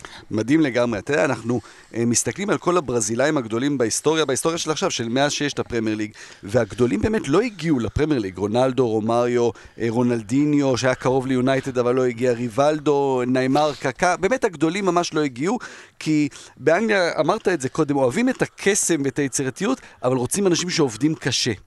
ו- ואלה פחות, פחות אוהבים את זה. רונלדיניו לא עובד קשה. איזה קשה זה לארגן מסיבה של 500 בנות תוך שעה. אבל תראה, אבל, אבל הדור האחרון של השחקנים הם יותר אירופאים. ואתה רואה את ההצלחה של השחקנים עכשיו, וגם וויליאן, הם עובדים קשה, זה לא רק, הם יודעים לשלב את, ה, את הריקודים האלה עם עבודה קשה, וזה, וויליאן מאוד מייצג את זה לדעתי. אז הוא השחקן במקום החמישי שלנו, הוא השחקן היחידי שפעיל. אני לא רואה אותו, אבל הוא עולה בהרבה מקומות קדימה, כי אני לא רואה אותו נשאר עוד הרבה זמן בצ'לסי. או בפרמייר ליג, כל הזמן מדברים לנו ברסה, ברסה, ברסה. נראה לי שבסוף זה יקרה, לא? זה יקרה, זה הוא, יקרה. הוא יגיע בסוף לברסה. כן. אז אנחנו נתקדם למקום הרביעי, זה שחקן שכנראה לא יגיע כבר לברסה, והתייחסת אליו כבר. אנחנו, המקום הרביעי שלנו הוא לוקאס לייבה. שחקן, יש לו 11 עונות- 11 עונות ב- בליברפול, 240, אה, 247 הופעות ליגה, 134 ניצחונות, שער ליגה אחד, כן, רק שער ליגה אחד. אה, קשר אחורי שלעיתים מוסט לעמדת הבלם. אה, ואני רוצה לשאול אותך סלווה לגבי לוקאס לייבה, הוא ברזילאי?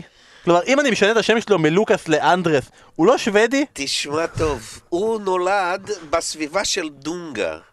זה החבר'ה הלבנים, עיניים כחולות, כולם שם צאצאי של הגרמנים או איטלקים. שאכלסו את הדרום, כולם יש להם שם כזה, אתה יודע, אה, של אחטונג, אבל לוקאס לייבה באדוקסון, בחינוך שלו, הוא, הוא דרומי, הוא כמעט ארגנטינאי, הוא זה, זה שמה זה... זה נשמע קל- נשמע כמו קללה. כן, כן, כן. עכשיו שאתה אומר את זה, אתה אתה מסתכל על ביגליה, אתה מסתכל על לוקאס לייבה, הם זה, אותו דבר. זה אותו קומבינה שם כן. למטה. ולוקאס, אה, ולוקאס כמו כל הגאושו שגרים למטה, חוץ מרונלג'ין גאושו, הם אנשים מאוד רציניים, מאוד נחושים. זה הבית ספר של סקולרי. מה, לחמן, איפה אתה חושב שהוא למד? זה בית, בית ספר של סקולרי. לחמן זה- למד אצל סקולרי? בטח, איפה? בטח. בי- ביהוד? כן. אז אה, אתה יודע, לוקאס, אה, הוא... הוא, יש לו מעל המיטה של הילדים שלו תמונה של דונגה. אבל ארתור, שמשחק בברצלונה, יש תמונה של לוקאס לייבה על המיטה. גדול. אה, גדול. אז באמת לוקאס לייבה, אנשים שמקשיבים לנו מתייחסים לזה, אה, זה שחקן אפור, איך אתם מכניסים אותו למצעד? אה. אסף, תסביר לנו למה לוקאס לייבה מגיע לעלות במקום הרביעי. הוא סמל לעבודה קשה, שאתה יודע, זה גם צריך משהו שאתה מראה ל- לאנשים, לילדים שבאים לשחק כדורגל, שזה לא רק כישרון, אם תעבוד קשה, וליברפול במובן הזה היא דוגמה להרבה שחקנים כאלה. דירק קאוט הוא גם סוג, דירק קאוט הוא הרבה יותר כישרוני מלוקאס לייבה, אבל גם תמיד עבודה קשה, תמיד להתאמץ, לתת עוד משהו, וברגעים הקשים, כשלקבוצה קשה, אז אלה בדיוק השחקנים שמרימים אותך, עם עוד טאקל, עם עוד חילוץ כדור. ו... סלווה אמר את זה קודם, זה לא, אתה לא יכול לשחק עכשיו עם 11 רונלדיניו שירקדו על הכדור, אבל מי יחטוף את הכדור? ומי יביא איזה פיקה של ברך של היריב שברגע אחד אתה צריך את זה? ולכן, לוקאס לייבה, ובטח שהוא אהוב כל כך בליברפול, שחקן שאמרת גול אחד, היה את הגול נגד ניוקאסל, הוא גם כבש ברבע גמר צ'מפיונס מול צ'לסי, יש לו גם בגביע עוד איזה שני גולים. שחקן שקהל אוהב אותו, אי אפשר להתווכח עם מי שהקהל אוהב. זה הדבר הראשון בכדורגל, אנחנו יכולים. לנתח, ההוא הבקיע ככה, וההוא רץ כך וכך קילומטרים, וההוא עושה ספרינטים, וההוא חילץ כדורים. לא. קהל אוהב שחקן, זה מנצח את כל הסטטיסטיקות שיש בכלל. אני יכול להגיד לך כמה הקהל אהב את לוקאס לייבה? ספר לי. הוא עבר ללציו. עונה ראשונה בלציו נגמרה. עונת לא רעה של לציו, צ'ירו אימובילה הבקיע איזה 4,000 גולים. עשו סקר מי שחקן העונה של אה, לציו. האוהדים של ליברפול שמעו על זה, חטפו את הסקר, כולם הצביעו לו, הוא ניצח באיזה פער של איזה 40 אחוז. נהדר. נבחר כשחקן נהדר. העונה של לציו, עד כדי כך הוא היה אהוב בליברפול, והוא המקום הרביעי שלנו. אני רוצה להתקדם עכשיו למקום השלישי. אה, המקום השלישי שלנו זה שחקן, נראה לי דעתי הברזילאי, שהכי התקדם מהפרמייר ליג החוצה. כלומר, ההעברה הכי גדולה אחרי הפרמייר ליג לליגה אחרת. קרה ממש לא מזמן, אנחנו מדברים על קוטיניו, שהגיע לליברפול די בשפל אחרי אי הצלחה באינטר. נתן עונות מדהימות, מדהימות, מדהימות בליברפול עם 152 הופעות ו-41 שערים ו-35 בישולים ופשוט שחקן שהוא היה תאווה לעיניים עד כדי כך שברצלונה ברגע שהיא שחררה את נאמר חיכתה קצת ושפכה עליו הרים של כסף בשביל שהוא יגיע אליהם. Uh, בזמנו, עוד שהוא היה באספניול, פוצ'טינו, סתם אני לוקח אותו כדוגמה, כי עכשיו הוא בפרמייר ליג, הוא השווה אותו למסי ולרונלדיניו. יש כאלה שהשוו את קוטיניו לזיקו. סלווה, למי אתה משווה את קוטיניו? לסברה. למי? סברה. אוקיי. סברה זה היה אחד ששיחק בווסקו דה גמא, למה? בגלל שקוצ'יו גדל אצלנו בסון ז'נואריו. הבן, ה- הילד הזה, מכשהוא בגיל שבע, הוא גדל שם ב... ב איפה שהפורטוגלים, ושקו דה גמא יש לה אקדמיה מצוינת, ולמה סברה? בגלל שסברה זה אחד מהאהובים יותר על, ה, על האוהדים של ושקו, שהוא היה חכם כמוהו. הוא היה באמצע, הוא היה... הוא עשה... הוא עשה את כולם גדולים. וקוצ'יו, הוא לא יהיה לא מסי ולא רונאוג'יו, הוא יעשה את החבר'ה גדולים. זה השוני. ויש לו, ממש, יש לו, יש לו כדורגל של בשביל לתת, לא בשביל, בשבילו. זה לא, הוא לא ייתן איזה זה רבון. כמו השיר הזה, לא בשביל אה, לתת, אלא בשביל לקחת, לא, משהו הפוך. עזוב, שכח מזה. יש שיר, יש שיר, הסכמנו על זה שיש שיר. כן. עכשיו, זה, זה ההבדל הגדול של קוצ'יו וה, והשחקנים שאמרת.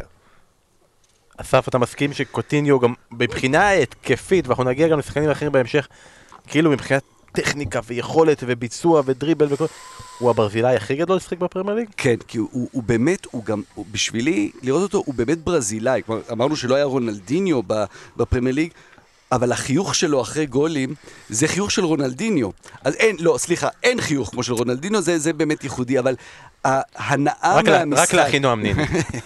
ההנאה מהמשחק, אה, וזה משהו שאתה לא יכול שלא לאהוב אותו. כלומר, כן, הוא ייזכר בסוף בהיסטוריה כמישהו שכפה על המועדון שלו לעבור לברצלונה, כפה על ליברפול להרגיש קטנה, שהנה אנחנו אנחנו לא קטנים, אנחנו ליברפול, אנחנו אחד המועדונים הכי גדולים בעולם, אבל באה ברצלונה, משגעת לו את הראש והוא, יעזוב, אה, אז, אז הוא ייזכר גם, גם בזה, אה, אבל ליברפול הייתה גם הקבוצה, כי סבא מדבר על הימים בוושקו, הוא סומן כהבטחה, הוא הגיע לאינטר, הוא לא באמת הצליח, הלך לפוצ'טינו באספניול, זה עשה לו איזושהי התקדמות, חזר לאינטר, עוד פעם לא שיחק, ליברפול הוציאה אותו, ליברפול הוציאה ממנו את הכדורגל הנהדר שלו, ואז הוא הלך והחליט לעזוב אותה, אה, אבל הדברים שהוא עשה בליברפול היו, היו מדהימים, היה את ההצגה שלו בחצי גמר מול דורטמונד ב- בליגה האירופית, הוא באמת שחקן גדול. כלומר, מעבר ל- ל- למשמעות שלו לליברפול, הוא פשוט שחקן גדול, בגלל זה הוא בטופ של, של הברזילאים בפרמייר ליג. ואני אצא רגע מהפרמייר ליג, אני רק אגיד באופן אישי, לפני שבוע וחצי, מי שלא שמע את הפרק קודם, הייתי באיטליה, ראיתי משחקים של ליגת האלופות, ראיתי את אה, אינטר נגד ברצלונה. בדיעבד, אחרי זמן, אחרי, שה... אחרי שזה שקע, אחרי שזה יעבור עוד קצת זמן, מה שאני אזכור מאותו יום, מאותו אינטר ברצלונה, שזה היום שבו ראיתי את קוטיניו ב live. כי זה באמת היה מחזה שבאמת לא יוצא לאנשים כל כך הרבה פעמים לראות. מאחל לכולם, בעיקר אחרי שקוטיניו יחזור לפרמייר ליג, תבואו למשחקים של פרמייר ליג. אה, סיימנו במקום השלישי, לפני שאנחנו מגיעים למקום השני ולמקום הראשון, אנחנו עכשיו עם המצעד של השחקנים הכי גדולים הברזילאים שהגיעו לפרמייר ליג, הכי תותחים, אבל היו גם קצת נ- נפילות, אה, היו קצת אה, שחקנים פחות מוצלחים.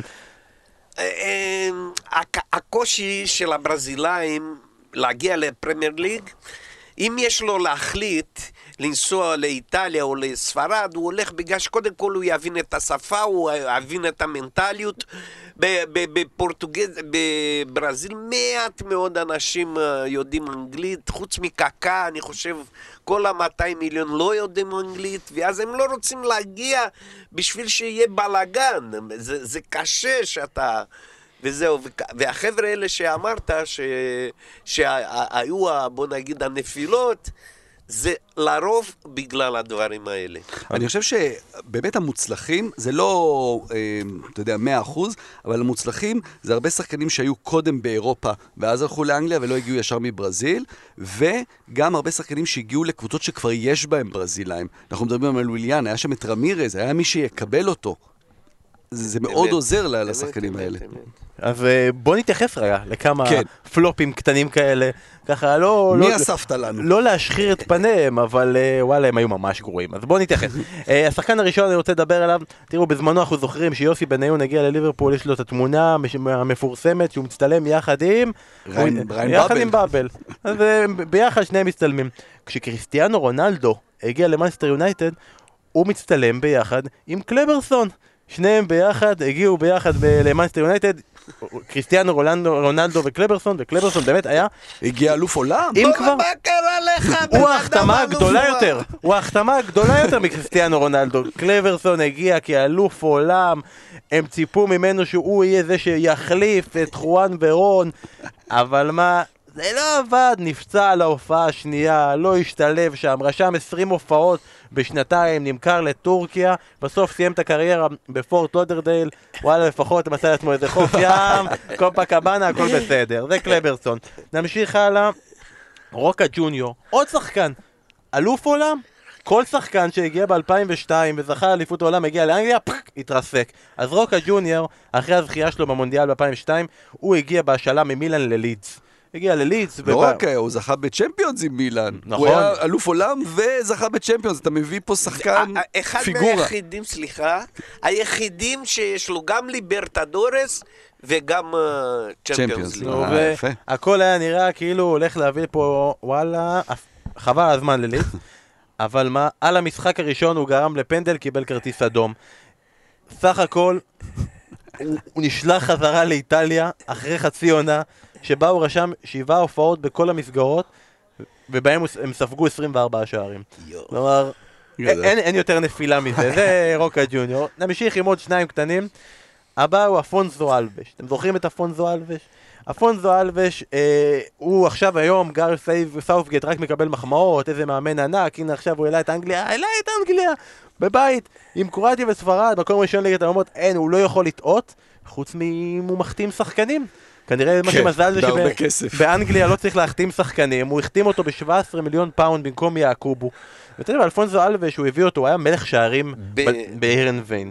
כן, אצלם, אצל הוא היה, הסוף. הוא זכה בנעל הכסף באירופה, הוא היה שני רק לטוטי באותה שנה, בכל אירופה. והוא קיבל זימון לנבחרת ברזיל, כולם אומרים מי זה אלפוס, הוא סיפר. הוא סיפר שהוא אה, היה מגיע לנבחרת, וכולם צוחקים עליו שהוא משחק, כולם באים, ההוא בא ממילאן, ההוא בא מריאל, איפה אתה משחק? ואפונסו אלבש, אז הוא נתן בעונה ההיא 34 גולים, עונה נהדרת, בקיץ רצה לעזוב, לא נתנו לו לעזוב, אה, אז הוא עשה בעיות, הוא לא חזר מברזיל, חזר בסוף ספטמבר, משחק ראשון לא הבקיע נגד פיינורד, משחק שני, הירנווי נגד הרקלס, עוד סתם משחק בליגה ההולנדית, 9-0, הוא הבקיע שביעייה. שביעייה עד היום, השיא הזה מחזיק כמובן, אה, ואז אה, היה שם שלושה ב-18 דקות, ואז עוד רביעייה בתשע דקות בחצי השני. ורבייק, חרטן ורבייק, המאמן שלו כבר עשה שלושה חילופים, דקה 85 הוא הוציא אותם, נשארו בעשרה שחקנים רק כדי שהקהל ימחא לו כפיים. אה, ואז בינואר הוא עזב, הוא עבר למידלסברו, כמו שסיפרת, עם אה, סאות'גייט, ובאמת אה, לא הצליח, לא הצליח באנגליה. אז רק נגיד את זה, כאילו, כנראה מלך שערים בהולנד זה לא כולם ון פרסי, אנחנו לומדים את זה עם וינסנט יאנסן, ואנחנו כן. לומדים את זה גם עכשיו, אפשר להגיד עם. ג'הנבחש שלא ממש נכון. יותר מדי מצליח. ורונאלדו ורומריו. הם גם לא הצליחו כל כך, לא באנגליה לא הצליחו, וואלה לא הצליחו. אז אפונסו אלווש, אמנם נגד המנצ'סטריות הוא היה טוב, נתן צמד מול יונייטד, הבקיע שלושה מול סיטי, מול כל השאר, לא כל כך אה, זה עבד לו, ואחרי איזה שנה הוא נשלח לקטר, איש לא שמע עליו מאז. חוץ מסלווה, סלווה, מה- מה שלום אלפונסו אלווש? הוא עכשיו יש לו הר- הריין עם 17 בנות, הוא קנה אותם, זה כמו הוא הצטלב שם. ככה זה. אז אם זה ככה, וואלה, אני טועה, לא לא פלופ, לא נכון, פלופ. נכון. האחרון ונמשיך הלאה, כי זה באמת מישהו שבאמת צריך לתת לו יחס מיוחד. גלאובר ברטי. ב-2008 סיטי הביאה את השייח שדיברנו עליו קודם, אני, סליחה, אני רק הפריע לך, זה לא קורה הרבה, בחיים שלי לא שמעתי אז עליו. הנה אנחנו נספר. גלאובר ברטי, 2008 סיטי קיבלה הרבה כסף, הגיע השייח, התחילה להביא את קומפני, סבלטה, רוביניו, שעוד ברזילאי שחצי הצליח, חצי לא הצליח. והביאו את גלאובר, הגיע אחרי שלוש עונות, בלם, הוא הגיע יום אחרי שהשייח חתם, כלומר זה כאילו, הוא, איך שהוא הגיע, זה הדבר שהוא רצה. הוא חתם ב-31 באוגוסט, הביאו אותו, וינסנט קומפני אמר עליו שהוא אחד הבלמים הכי מקצועיים שהוא התאמן איתם בקריירה. אתה יודע מה הוא עשה איתו בעיקר? התאמן איתו. כי גלאובר הוא השחקן שרשם הכי הרבה הופעות על הספסל במנצ'סטר סיטי בעונה אחת, מבלי לקבל דקות. כל העונה הוא ישב שם על הספסל, חימם את הספסל, עד כדי כך שיש כאלה אוהדי סיטי שעדיין קוראים לספסל של מנצ'סטר סיטי הספסל על שם ברטי, מרוב שהוא ישב שם על הספסל. במשחק הא- האחרון בעונה נגד בולטון, החליטו להרים אותו מהספסל, נתנו לו 6 דקות, 10 דקות, אם אתם מחשבים. תוספת זמן. כל נגיעה שלו בכדור, הקהל מחא לו כפיים. כשהוא הלך להוציא חוץ, עשו לו standing ovation, ובסוף המשחק... הוא זכה בשחקן המשחק בפער. גדול. אה, על זה האנגלים, זה. אז, זה השחקן, נהדר. הוא לא ברמה של האחרים, אבל איזה פלופ עם סיפור עם חיוך, שהוא אומר שהרגע הכי גדול שלו בקריירה זה המשחק נגד בולטון. נחזור לשחקנים גדולים באמת, ונחזור רגע למקום השני. עכשיו אני אגיד את האמת לגבי המקום השני, אני לא הכנסתי אותו בחמישייה שלי.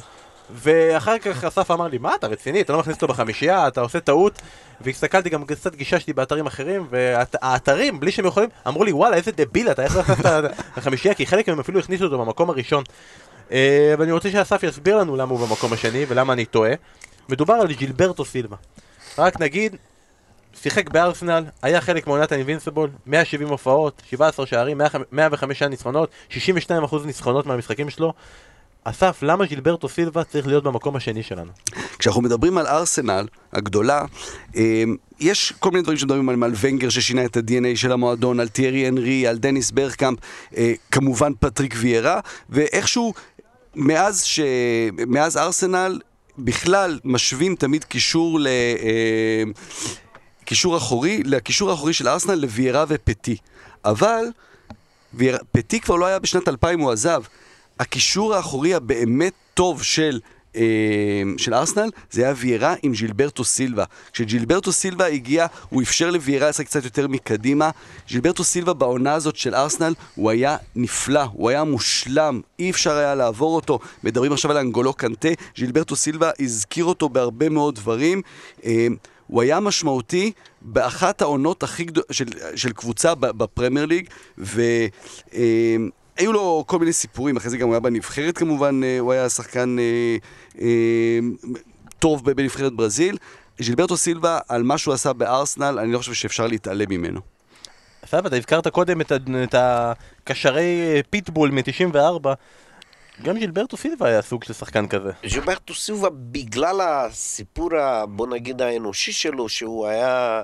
הוא מהאלה שעליו אה, כותבים ספרים, ושבא מהפאבלה, ואתה יודע, זה דבר...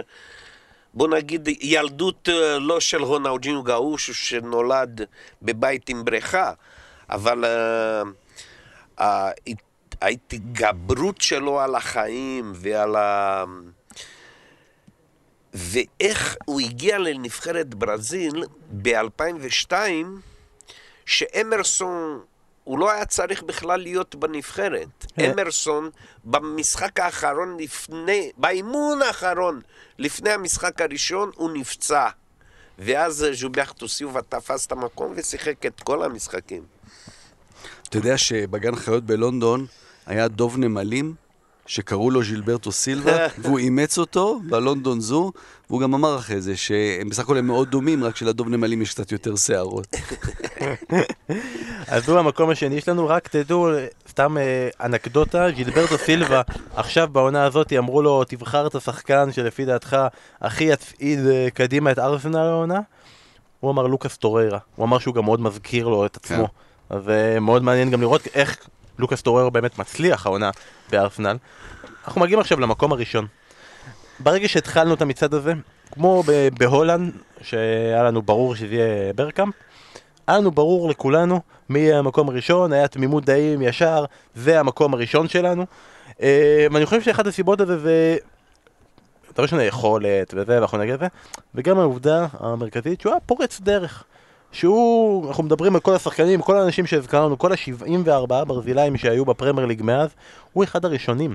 כלומר, אמנם היה את uh, מירנדיניה ב-87, אבל ב-95 שהגיעו הברזילאים הראשונים uh, לפרמייר ליג, זה היה ברנקו שהגיע למידלספרו, וזה היה איסאיס שהגיע לקובנטרי, וזה היה המקום הראשון שלנו, ז'וניניו.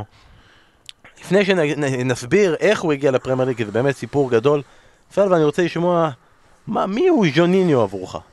עבורי, מן, באלפיים הוא שיחק ז'וניניו וז'וניניו פרנמבוקנו והגיעו לגמר הליברטדורס עם ושקו דה גמא. ורומריו. סליחה, סליחה, סליחה. רומריו היה נכון. שני חבר'ה כאלה משחקים אחריך. מדהים, מדהים. אתה מבין? מה אתה רוצה יותר? אתה יודע, היא כבר באה עם חוטיני, אתה מבין? אז זהו, זהו, המסיבה מתחילה, מן. רומריו היה אחד מהטובים בכלל בליברטדורס בגלל שניהם. וז'וניו פאוליסטה, כמו שאתה קורא לו ז'וניו, הוא היה באמת אחד, גם מהאהובים שלנו, מהאוהדים של ושקו, וגם, אה, אתה יודע, במשחק בין סלטה ויגו לאתלטיקו מדריד, הכלב הזה מצ'ל סלגדו נכנס לו מאחור ושבר לו את הרגל. ולא רק שבר לו את הרגל, שבר לו את החלום. את להיות במונדיאל כן. ב-98. ואנחנו עוד נגיע למה הוא בכלל שיחק באתלטיקו מדריד, כי הוא שיחק שם אך ורק בשביל לשחק במונדיאל ב-98. אמת, אמת, אמת. וז'וני הוא אחד, אה, אחד מהקטנים שהיה לו הכי הרבה כדורגל ברגליים. יש תמונה שלו ככה בגדול בריו דה ז'נרו בוושקו, שהוא לוקח את הכדור פה ועושה מרובע עם הרגל ועם הזה, והכדור פה. זאת אומרת, אף אחד לא יכול להוציא לו את הכדור מהמרובע הזה, אתה מבין? מדהים. ורק עכשיו נתן את הרקע, נסביר איך ז'וניניו בכלל הגיע לפרמייר ליג. אה, יוני 1995 היה פעם טורניר ידידות שקראו לו גביע יומברו. ששוחק באנגליה, אה, והוא שיחק שם עם נבחרת ברזיל. נבחרת ברזיל לא הייתה נבחרת ברזיל המלאה, אלא הרבה שחקנים כזה, חצי מחליפים, חצי זה, פה מיפן, והוא הגיע שם משחקן שמשחק בליגה הברזילאית, והוא שיחק בטורניר הזה שבו ברזיל זכתה, והוא גם הבקיע בניצחון 3-1 של ברזיל על אנגליה. אה, ומי שהיה באותו זמן באנגליה עוזר המאמן, היה בריין רובסון, שבמקביל לזה שהוא היה עוזר המאמן של אה, נבחרת אנגליה, הוא גם היה מאמן, שחקן, במידלסבורו. והוא ראה את השחקן הזה ואמר, אני חייב שיהיה לי את השחקן הזה. אני חייב את ג'וניניו. והם דאגו להביא אותו, ובהתחלה זה גם לא כך הלך, כי... הם עלו ליגה באותה שנה, כן? מידלסבורג. נכון, מידלסבורג כן. באותה שנה היא עלתה ליגה והגיעה לפרמייר ליג, ובהתחלה זה לא כל כך השתלב, כי כמו שאמרת, לא ידע אנגלית. והביאו לו מתרגם, שהמתרגם שלו, הבעיה שלו הייתה שהוא לא יודע פורטוגזית. אז, אה, אז אה, קצת היה קשה, עד שהביאו לו, הביאו לו את ההורים שלו. הביאו לו את ההורים שלו מברזיל, והוא גר בבית יחד עם ההורים. אה, אני אתן את הסיכום, ואז אסף זה, ג'וני נתן, אה, היה בשלוש קדנציות שונות במידלסבורו. בקדנציה הראשונה הוא עזב ב-97 שהקבוצה ירדה ליגה, גם זה סיפור מדהים איך הוא ירדה ליגה, שווה לציין את זה עוד מעט. ואז ב-97 כשהם ירדו ליגה, הוא ירד ליגה בדמעות לא רק מירידת הליגה, אלא גם העובדה שהוא יצטרך לעזוב את מידלסבורו, כי הוא יהיה חייב לעבור לקבוצה יותר בכירה בשביל להגיע למונדיאל, אותו מונדיאל שהוא לא הגיע אליו. ואחר כך הוא הגיע לשם עוד פעם בהשאלה, והוא הגיע לשם עוד פעם אחרי אותו ביקור בוושקו, הוא אפילו הביא למידלסבורו את הגביע היחיד בתולדותיה, גביע ליגה ב-2004, אם אני לא טועה. נכון. אה, וזה הוא שחקן מדהים, אבל אסף, אני רוצה גם את ההתייחסות שלך, מי הוא ז'וניניו עבורך, מה אתה חושב, מה אתה זוכר לו, למה הוא המקום הראשון שלך. הוא קודם כל הברזילאי הראשון שבאמת הצליח באנגליה. אה, וצריך להבין, זה לא הימים היום שבאים בסכומים אדירים והכל כבר, הכל מערבי והכל פתוח והכל רואים בכל מקום. מידלסבורו זו עיר אפורה, בטח אתה מגיע לעיר עם ערובות מעשנות, העיר שבה נולד קפטן ג'יימס קוק, האיש שגילה את אוסטרליה, זה לא מקום שברזילאי מגיע אליו ככה בקלות, לא, לא אז, לא ב-97, והוא מגיע לשם, וכן, הם עלו ליגה ושפכו שם כסף והביאו את אה, ניקי ברמבי הצעיר, ואחרי זה גם הביאו לו את אמרסון ואת רוונלי, והביאו שם עוד, עוד, אה, עוד שחקנים, והבכורה שלו שידרו אותה live בברזיל, זה גם לא דברים רגילים אז, ואחרי 11 דקות הוא בישל את הגול הראשון, ו, ומשם התחילה, אבל כמו שאתה אומר, אז היה לו קשה בהתחלה, הביאו לו את המשפחה שלו, אה, אחרי הירידת ליגה הוא חזר לאתלטיקו מדריד, רניירי לא באמת רצה אותו, וכל הזמן הוא נפצע, רניירי היה אז המאמן אז, אז הוא הלך לוושקו, זה הסיפור של, אה, של סלווה, חזר לבורו, זה פחות הצליח, ואז בפעם השלישית שהוא חזר, הוא חזר למידלסבורו של סטיב מקלרן כבר, זה כבר לא היה של בריין רובסון כמו בפעמים הקודמות, ומקלרן לא ממש אהב אותו כמו שבריין רובסון אהב אותו, הוא קרא את הרצועות. זה היה בעונה הראשונה. בעונה השנייה, זה העונה עם הגביע, זה כבר עונה שבאמת הם היו נהדרים. אה, היה שם שלישיית קישור עם זנדן ועם אה, מנדיאטה, ו, אה, והם עשו עונה גדולה עם הגמר גב- גביע הליגה הזה מול בולטון. זה התואר הראשון שלהם ב-128 שנים. היה לו עוד, עוד חבר שם. לא, לא, אמרסון זה כבר לא בתקופה הזאת, היה דוריבה, שיחק איתו שם. גם ב- ואגב, זה מתחבר לנו לסיפור על ההולנדים, שמי ששחק עם מידלסברו איתו בהרכב היה ג'ורג' בואטנג, אותו שיאן העופות שאף אחד לא זוכר אותו.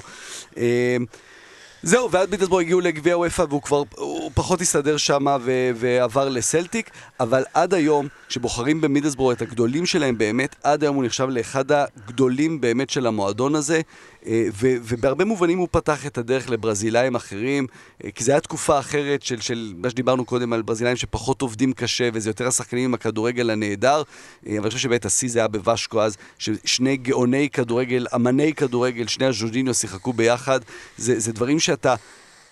בקטן, יש את זה עכשיו באייקס עם זייח וטאדיץ', אתה מודה על כל יום שאתה רואה את השחקנים האלה קוסמים שמשחקים כדורגל ביחד. אז רק, זה מדהים, ונשלים את סיפור הירידה מ-97, כי זה באמת סיפור גדול. באותה עונה אמרת, הביאו כל כך הרבה שחקנים גדולים, הם גם בתחילת העונה, הם היו במקומות הראשונים. אה, ואז היה להם מכת פציעות, פשוט מכת פציעות אדירה. אני אגיד שבסוף העונה, הם ירדו ליגה, הם, למרות שהם הם הגיעו לגמר הגביע ולגמר גביע הליגה, בשניהם הם הפסידו.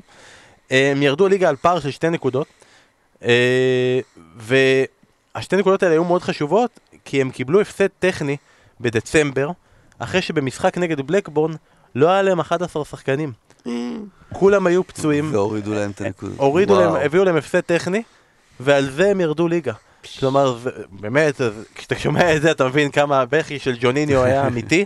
ואגב, ראיינו אותו למגזין אה, 442, הרבה שנים, כאילו, אחרי שהקריירה שלו הסתיימה, שאלו אותו אם יש דבר אחד שהוא מתחרט עליו במהלך הקריירה שלו, והוא אומר, הדבר היחידי שאני מתחרט עליו במהלך הקריירה שלי, זה שבשנת 97, אחרי הירידה, לא נשארתי באנגליה לי- לי- להישאר יחד עם מידלסבורו. זה שחקן מדהים, יש לנו פה שחקנים ששנים היו עם הקבוצות שלהם, יש לנו שחקנים שבאמת, אנחנו... אמנם לעומת ההולנדים, לא כולם פה וירטואוזים, יש פה הרבה שחקנים של עבודה קשה, למרות שג'וניני הוא לחלוטין כן. בווירטואוזיות, אבל שחקן שהוא במקום הראשון בצדק, שחקן מדהים, ברזילאי הכי טוב שהיה בפרמייר ליג, וזה סוגר את הרשימה שלנו, וזה סוגר גם את הפרק שלנו. פרק נהדר, סלווה, ממש תודה שהיית איתנו. תודה לכם, מן, תגיד למלכה שאני אוהב אותה. נמסור לה את זה בשבוע הבא, פרק חדש. אסף, אתה לא תהיה איתנו הפעם כי אתה נוסע לחו"ל, שרון יחליף אותך ונביא אורח, לא לדאוג, יהיה פרק אדיר ואנחנו מבטיחים בקרוב מתישהו האיחוד, שלושתנו ביחד, מבטיחים שזה יקרה. תודה רבה לכם שהאזנתם, שיהיה לכם שבוע טוב, תראו את ליגת האומות. חבר'ה, תראו ליגת האומות, זה לא צחוק, וזה לא מצחיק אותנו אם לא תראו. להתראות. ביי.